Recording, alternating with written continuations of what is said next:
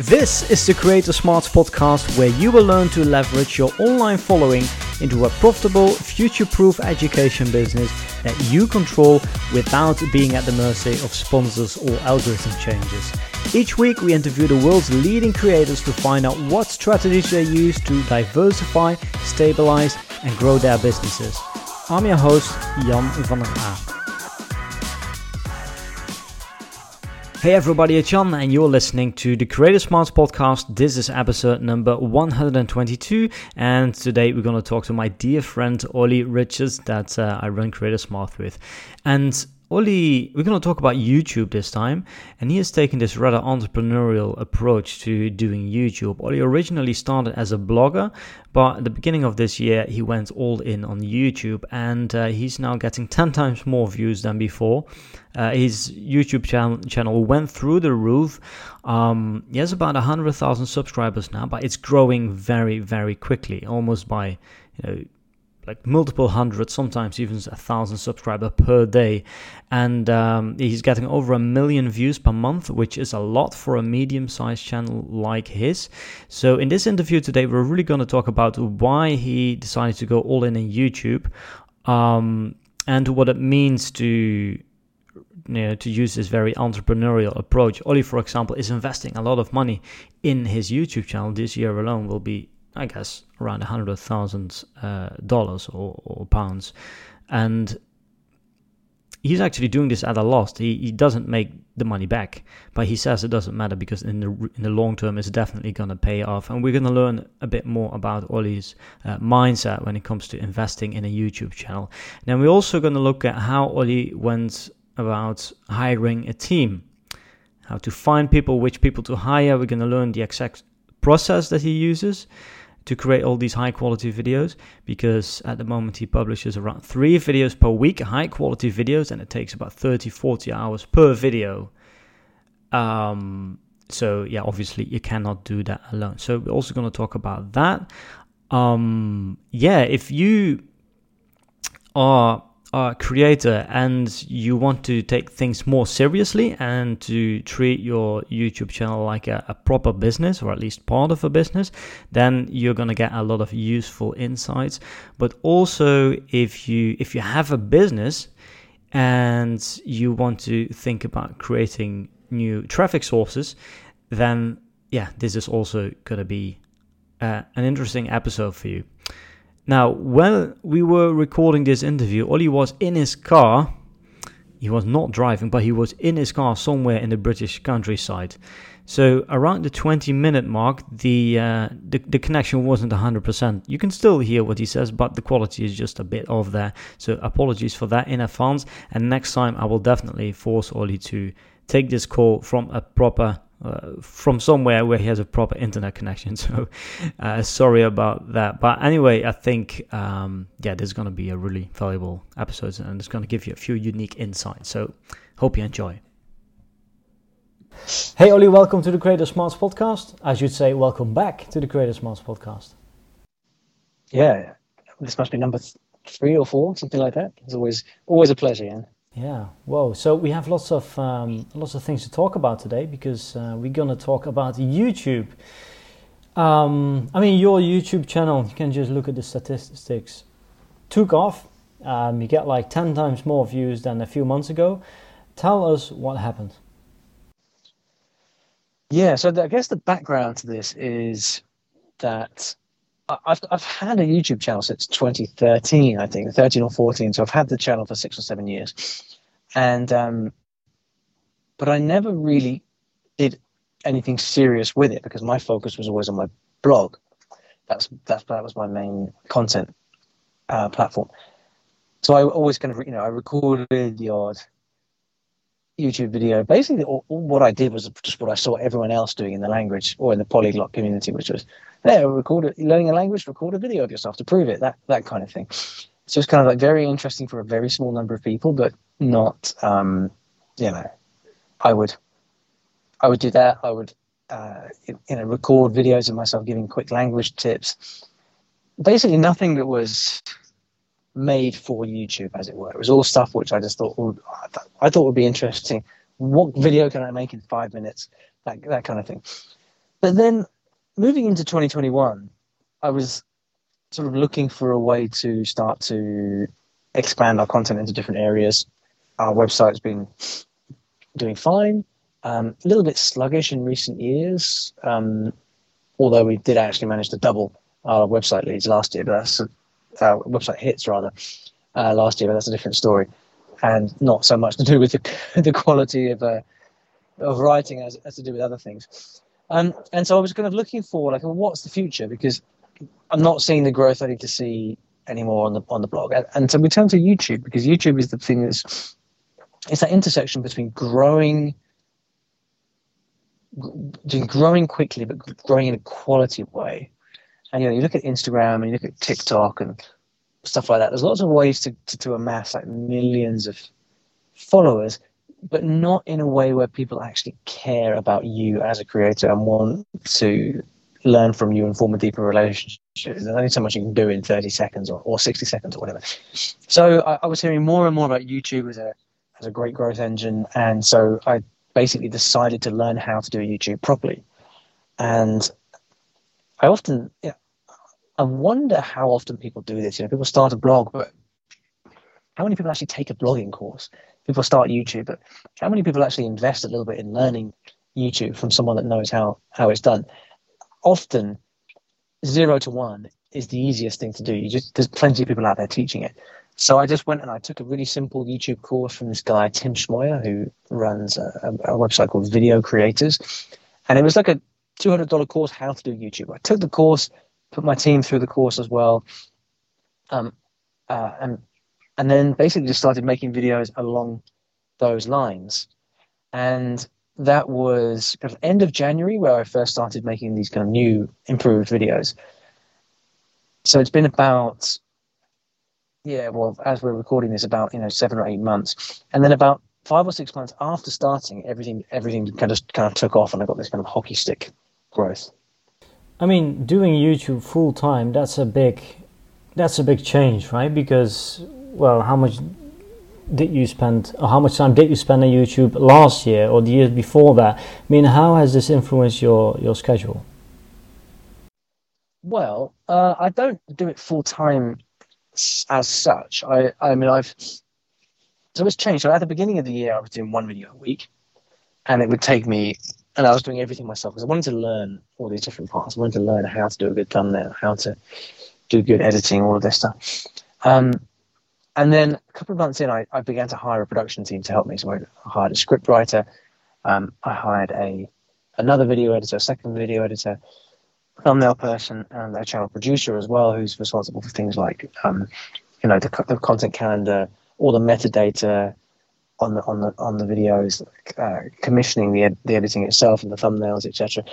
So I I went from spending two days a week producing one video to now spending two days a week producing three videos because I had these, this team to help take that workload off my plate. So I, have essentially been spending two days on YouTube um, every week this year, give, give or take.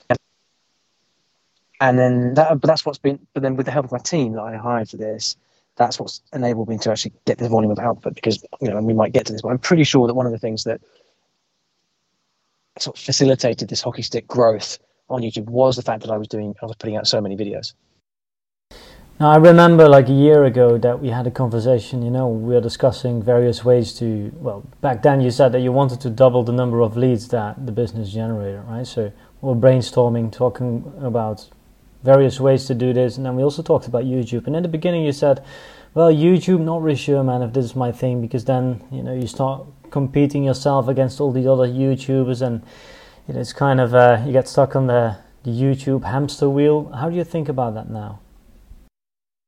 Yeah, it's a good, it's a good question. So, I mean, so I think here, here are a few things that are, that are important from my, because context is everything, right? So, within the story learning business as a whole, because it's important for anyone who doesn't know to understand that we have a you know fairly established business um, with lots of different functions across you know courses and different media uh, platforms and things like that. Um, the main goal of the business heading into this year was marketing. we spent the last few years working heavily on product. Um, but really, the only we made a conscious decision like to stop making new products um, now, and the only so the, the only the only task really ahead for kind of growing the business was marketing. And so we are, I asked myself all these questions. You know, how, how I set myself a task of doubling the number of leads, email leads, in 2021, and um, and I thought, yeah, together with with the team, we brainstormed all these different all these different kind of growth hacking ways that that might be achieved.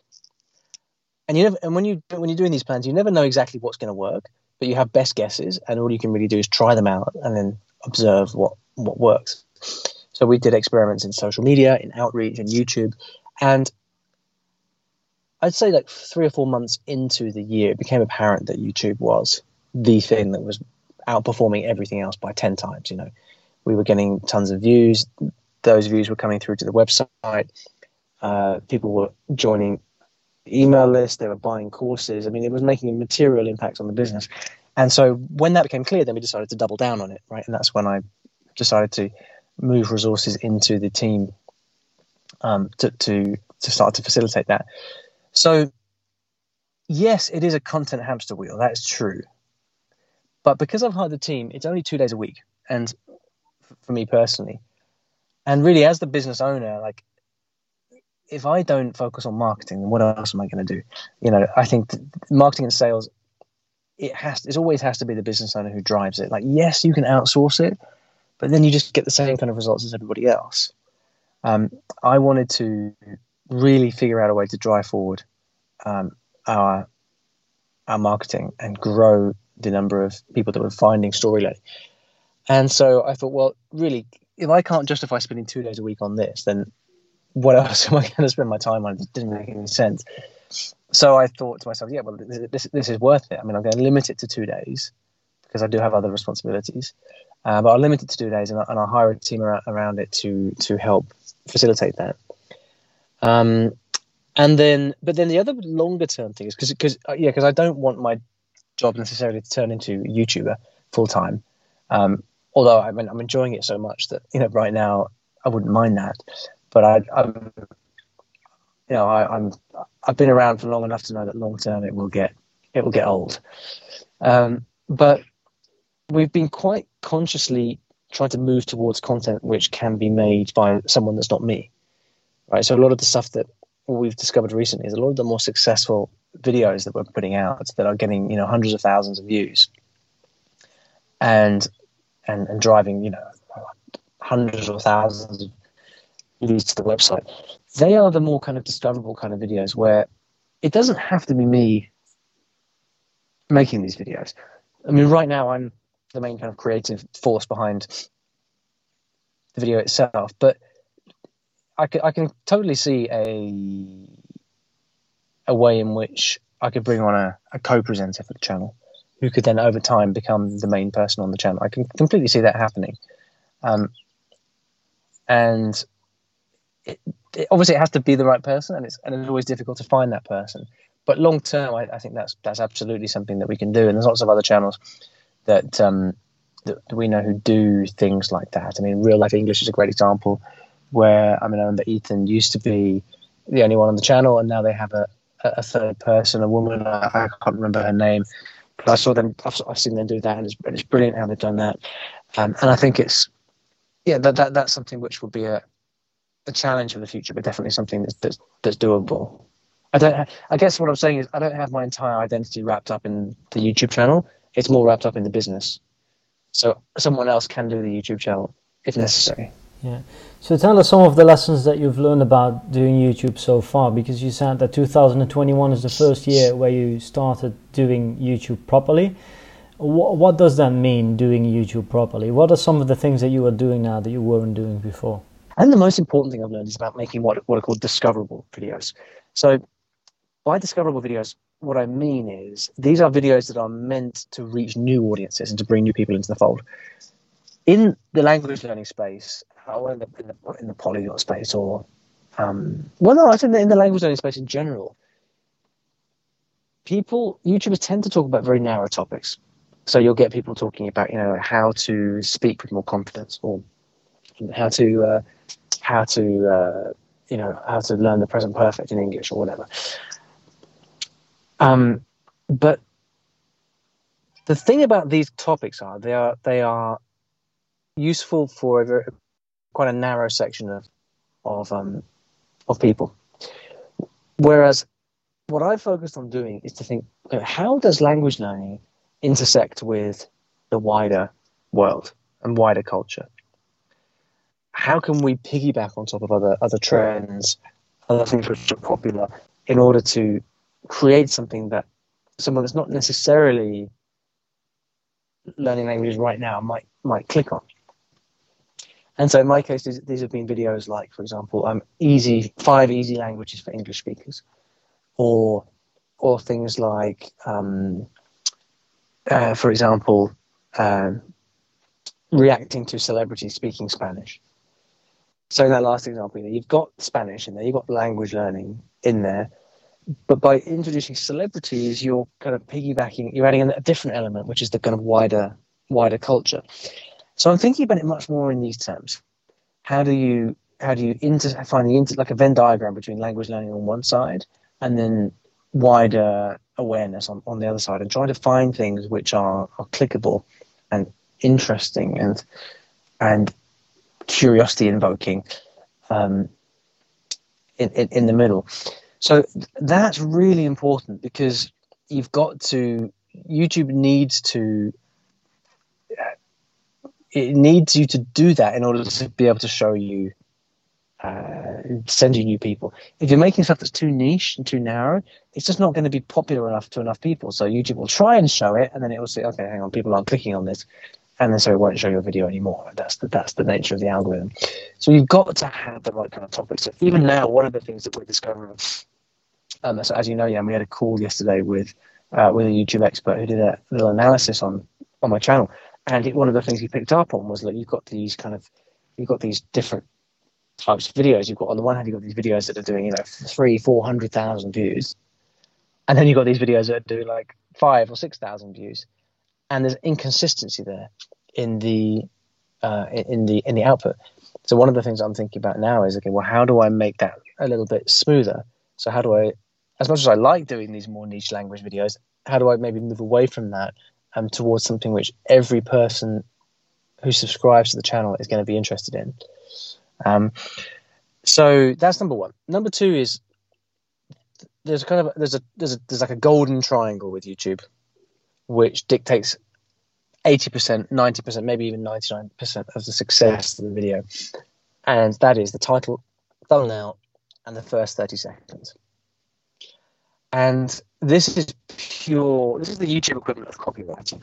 It's how do you grab and keep people's attention the title and the thumbnail, it doesn't matter how good your video is. It could be the, it could be the next Godfather that you've made, but if your title and thumbnail aren't interesting enough, people simply won't click on it.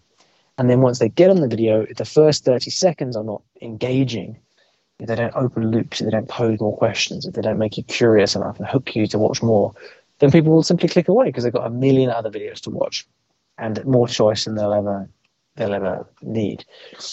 So uh, it's about uh, it's about finding those topics which are discoverable and broad, and then getting the technical execution right with your thumbnail, title, and the first thirty seconds. Those are the two the two main things. Yeah, I guess what we, I mean, I talked to many YouTubers, um, you know, who once started out, started doing YouTube as a hobby. You've taken this rather entrepreneurial approach to YouTube this year. What should can you maybe share about what it looks like? Like, what should, what is the entrepreneurial approach to running a YouTube channel? What are some of the first hires that you have to make? Um, can you maybe share some of the, like, how much do you reinvest into the channel? Can you maybe talk a bit about about that? Yeah. So the, like I said before, like the the broader approach to this is not. I'm not coming at this as a creator, um, thinking, um, I, I wouldn't. I'd like to make videos, so let's start a YouTube channel. The kind of the, the the, the, the broader aim of this is how do we keep the business growing? And story learning is a, is a business that has that sells courses and books Uh, how do we keep the business growing? And our business is at a size where you know we do multi multiple seven figures, and any new thing that we do is generally not something I do myself. You know, we would always hire people in who, who are better at this than, than, than me. So I'm approaching I'm approaching this whole task of YouTube saying, hey, this is something that's vital to the business. And so I'm approaching it with a mindset of investing in it. So right from the beginning, I'm, I'm thinking to myself, what is the what is appropriate to invest in this in this channel so that I give it the best chance of success? And this is a question I always ask when I'm starting a new a new a new initiative or a new project. It's like, what does this look like if it's fully resourced? I only want to do something if it's got the, the biggest possible chance of, of, succeeding and working. I, would rather do that, save the time, learn the lessons faster than try and do everything myself and you know burn myself out and take two years. In, I, I, want to figure out lessons faster. I think it's so important in entrepreneurship to, to cultivate speed and momentum. So, so I asked myself, what does it look like if it's fully resourced? And it's a few things. First of all, it's a script writer because um, there's a lo- script writer stroke researcher. And so Lisa on my team is, is just absolutely fantastic at this. And she, because often a video on a, on a new topic, we have to pull together a lot of information. So, for example, I made a video about how Mormon missionaries learn languages.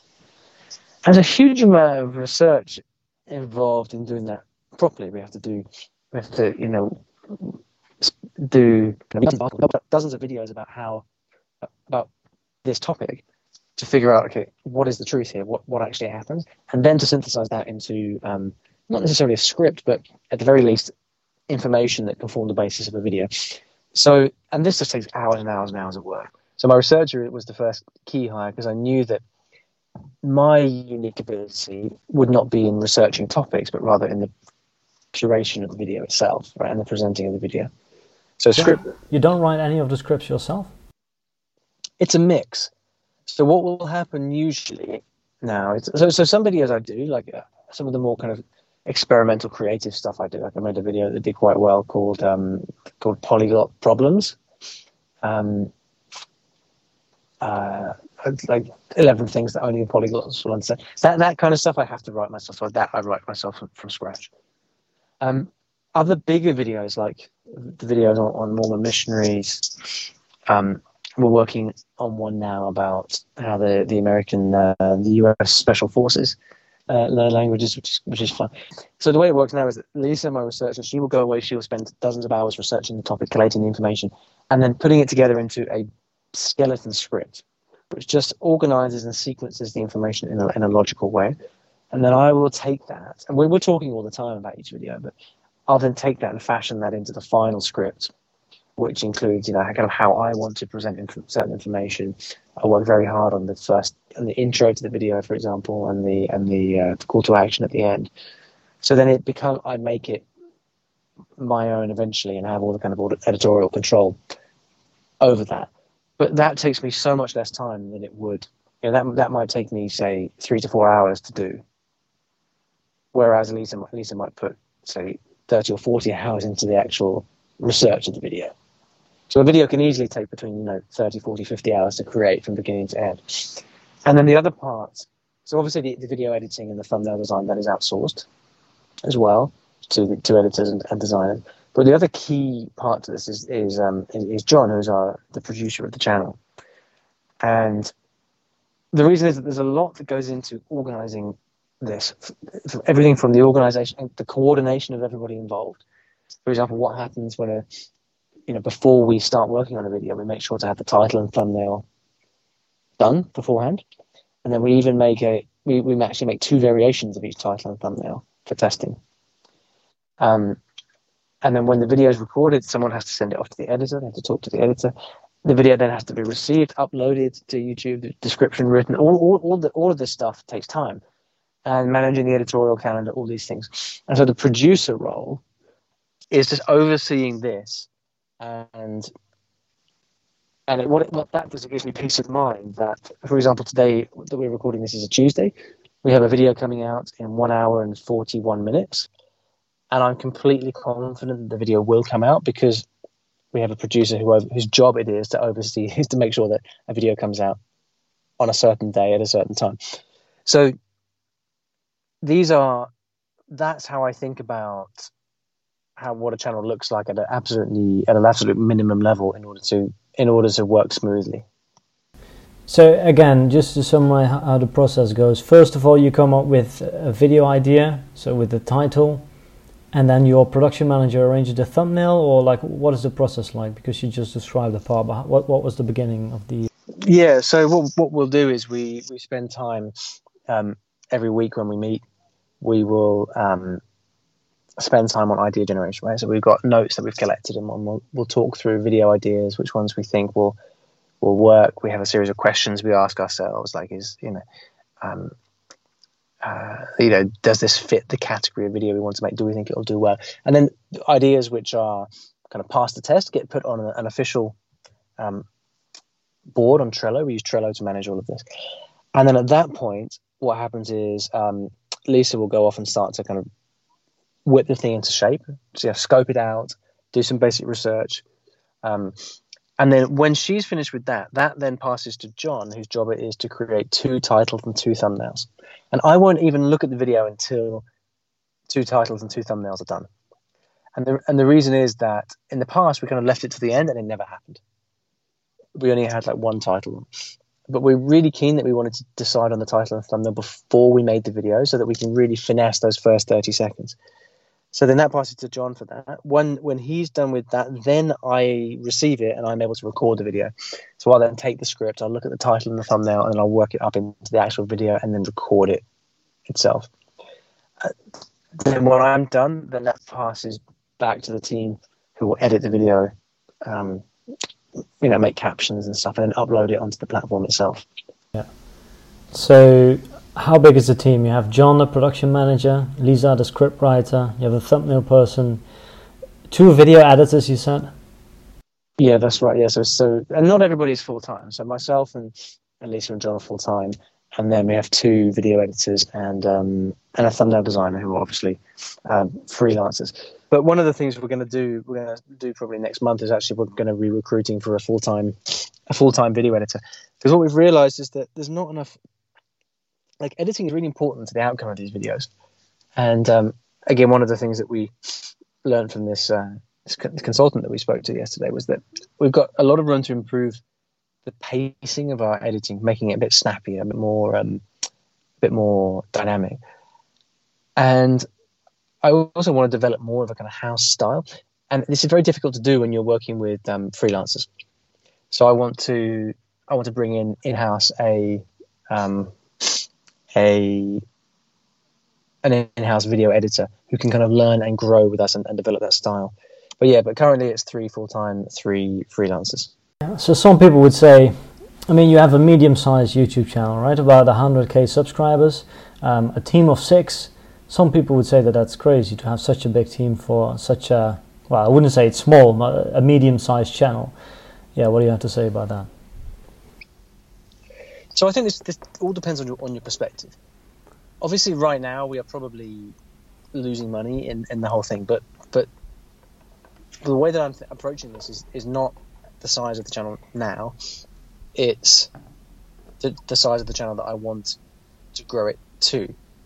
And so the question is, you know, if you have ambitions to grow something, should you not invest in, in it at the beginning, or you know, what's the right amount to to invest in it? And I know that if I can grow the channel to hundreds of thousands of subscribers, that it will have a positive ROI and we'll make our money back in, in, in spades. And, you know, by the time we reach, um, you know, half a million subscribers, we'll be making millions of dollars in, in revenue from just from that alone because of the volume of traffic. So if that's what's at stake, if that's what's up for grabs, if that's what's desired, then it's just a question of how quickly do you want to do it. And I, I could do it by myself slowly, um, and it could take me five years, or I could invest in it, and it could take me one year or two years to get to that that stage. So because we, because I'm, I'm in the fortunate position to be able to finance this from our main business, um, then you know I, I prefer to do it faster and learn the lessons sooner. Yeah. Because you know, even if it costs us, say, um, hundred thousand dollars to get to a break-even point, um, it doesn't matter because let, let, let's say it takes a year to get to a break-even point with the channel, and it costs a hundred grand to do. Um, well, by that point, I could I would make that money back then in, in in you know a couple of months after that. So it's it's not so much about having the team and the cost of the team. It's about when does the money come in and what order. And the, the nature of investing into projects is that you invest upfront to get quicker results yeah. out the other end. And so that, that's why I think like a lot of the time when we see creators that we work with who don't have an entrepreneurial mindset, I think we just see so much opportunity there because because they are quite protective about um, cash flow. They don't want to spend. They don't, they don't. They're not used to thinking about investing, and as a result, they're doing everything themselves, and they're doing great. But they're just. It's just everything's a lot slower than it needs to be, which is fine if that's the decision you make, right? But if you also want to grow, and you want to, you know, keep growing your channel, maybe you want to get a bit more time back for yourself. Maybe you want to develop a, a course business and make some more revenue from that. Then um, you know it's it's it's the entrepreneurial people who, who think through the the economics of investing in um, in growth who who who get there fastest. Yeah. So how do you come the over how do you come the fear of reinvesting in your channel and how do you overcome the fear of outsourcing some of the work because your YouTube channel is, is something personal, right? It's it's it's almost part of your own. Like how how do you overcome that fear? So, well, the question, first question first about overcoming the fear of reinvesting. I mean, this is, I think this is just, this is just um, entrepreneurship. Really, it's about, it's about business ownership. I mean, business is essentially the deployment of capital, right? How do you use the money that you have? And if you have no money at all to your name, then I wouldn't suggest going into debt to grow your YouTube channel. I'd, you know, do it yourself and uh, and grow the channel first. That's fine. But if you have a business, and, I, am talking to business owners here primarily, then you know I think it's a question of researching the opportunity. Um, you know, talking to others, understanding what's possible with your channel, how much it can do for your business, and then deciding whether you're prepared to invest in it. And this is just this is, this is just just business skills, really. Um, and in terms of actually hiring people for it, I mean, there's two parts to that, right? So the first part is actually how to hire, and we've covered this in depth in, in other podcasts, so I won't talk about that now, other than to say that like it's very important to learn to hire, and the more you do it, the better you get at it, and and, and all of that. But um, but also, I am the one who records the video in the end, right? So if if if if there's something wrong with the script, I'll change it. If I don't like the thumbnail, um, I'll get it changed. If um, the editor does something that I hate, then I'll I'll veto that. But that that rarely happens. That so in reality, um, you know, as long as I'm the one that's actually recording the video in the end, then there's very little to be afraid of. Yeah. How do you? And this might be the final question because I have to. I know you have to go soon. Um, do you think that YouTube or video is the future of online business? I mean, you have a background in, in blogging, you've done that for seven years. And now, after seven years, you made that switch to going, well, full time, or going all in, let's call it all in, go, going all in on, on YouTube. Um, do you still think that there is a future for for, for vlog for bloggers for written yeah content? absolutely i mean i still read I, I still personally prefer to read blogs and listen to podcasts over watching video. I don't like the kind of entertainment nature of video. I find it too restrictive. I prefer to listen to podcasts on walks and read blogs to get information more in depth. Um, lots of people prefer to read. Our, our, blog is by far our biggest channel still. I mean, we get a million a million hits a month on our, on our on our blog, and that's that's significant. A lot of people still prefer to search for information by text rather than video. Um, so, you know, blogging will never go away you know text text-based search is always going to be a big thing. With that said, there are certain trends, right? And there's clearly been a trend towards video in recent years with the with the evolution of of um, you know five, four, four and five G technology and better internet speeds around the around the world. I mean, video is clearly a thing, um, and then that's going to move to voice voice search over the next ten years as well. Um, but I think I guess the thing to remember is you don't need lots of customers to have a successful business. So if all of your customers are um, on Google searching for text stuff, then that's the basis of a, of a, of a, of a great business right there. You don't need to do video. Uh, it's it's always important. Like I, I don't think anyone should listen to this. Okay, Ollie's doing YouTube, so I should do YouTube. We had this question um, come up in our in our Creator Smarts inner circle uh, a few days back from someone who said, um, "Should I be doing a blog? You know, I've got a great YouTube channel. Should I be repurposing stuff to?" Like, it's it's very tempting to feel like I should be doing this. I should be doing that. I should be doing Pinterest. I should have a podcast or whatever. But it, it's hugely important to say no to things and you know, I, I, I, would like to think that I walked the walk in that sense because I, I, I, avoided YouTube for seven years. I, I just, just, did my blog. That was our main channel.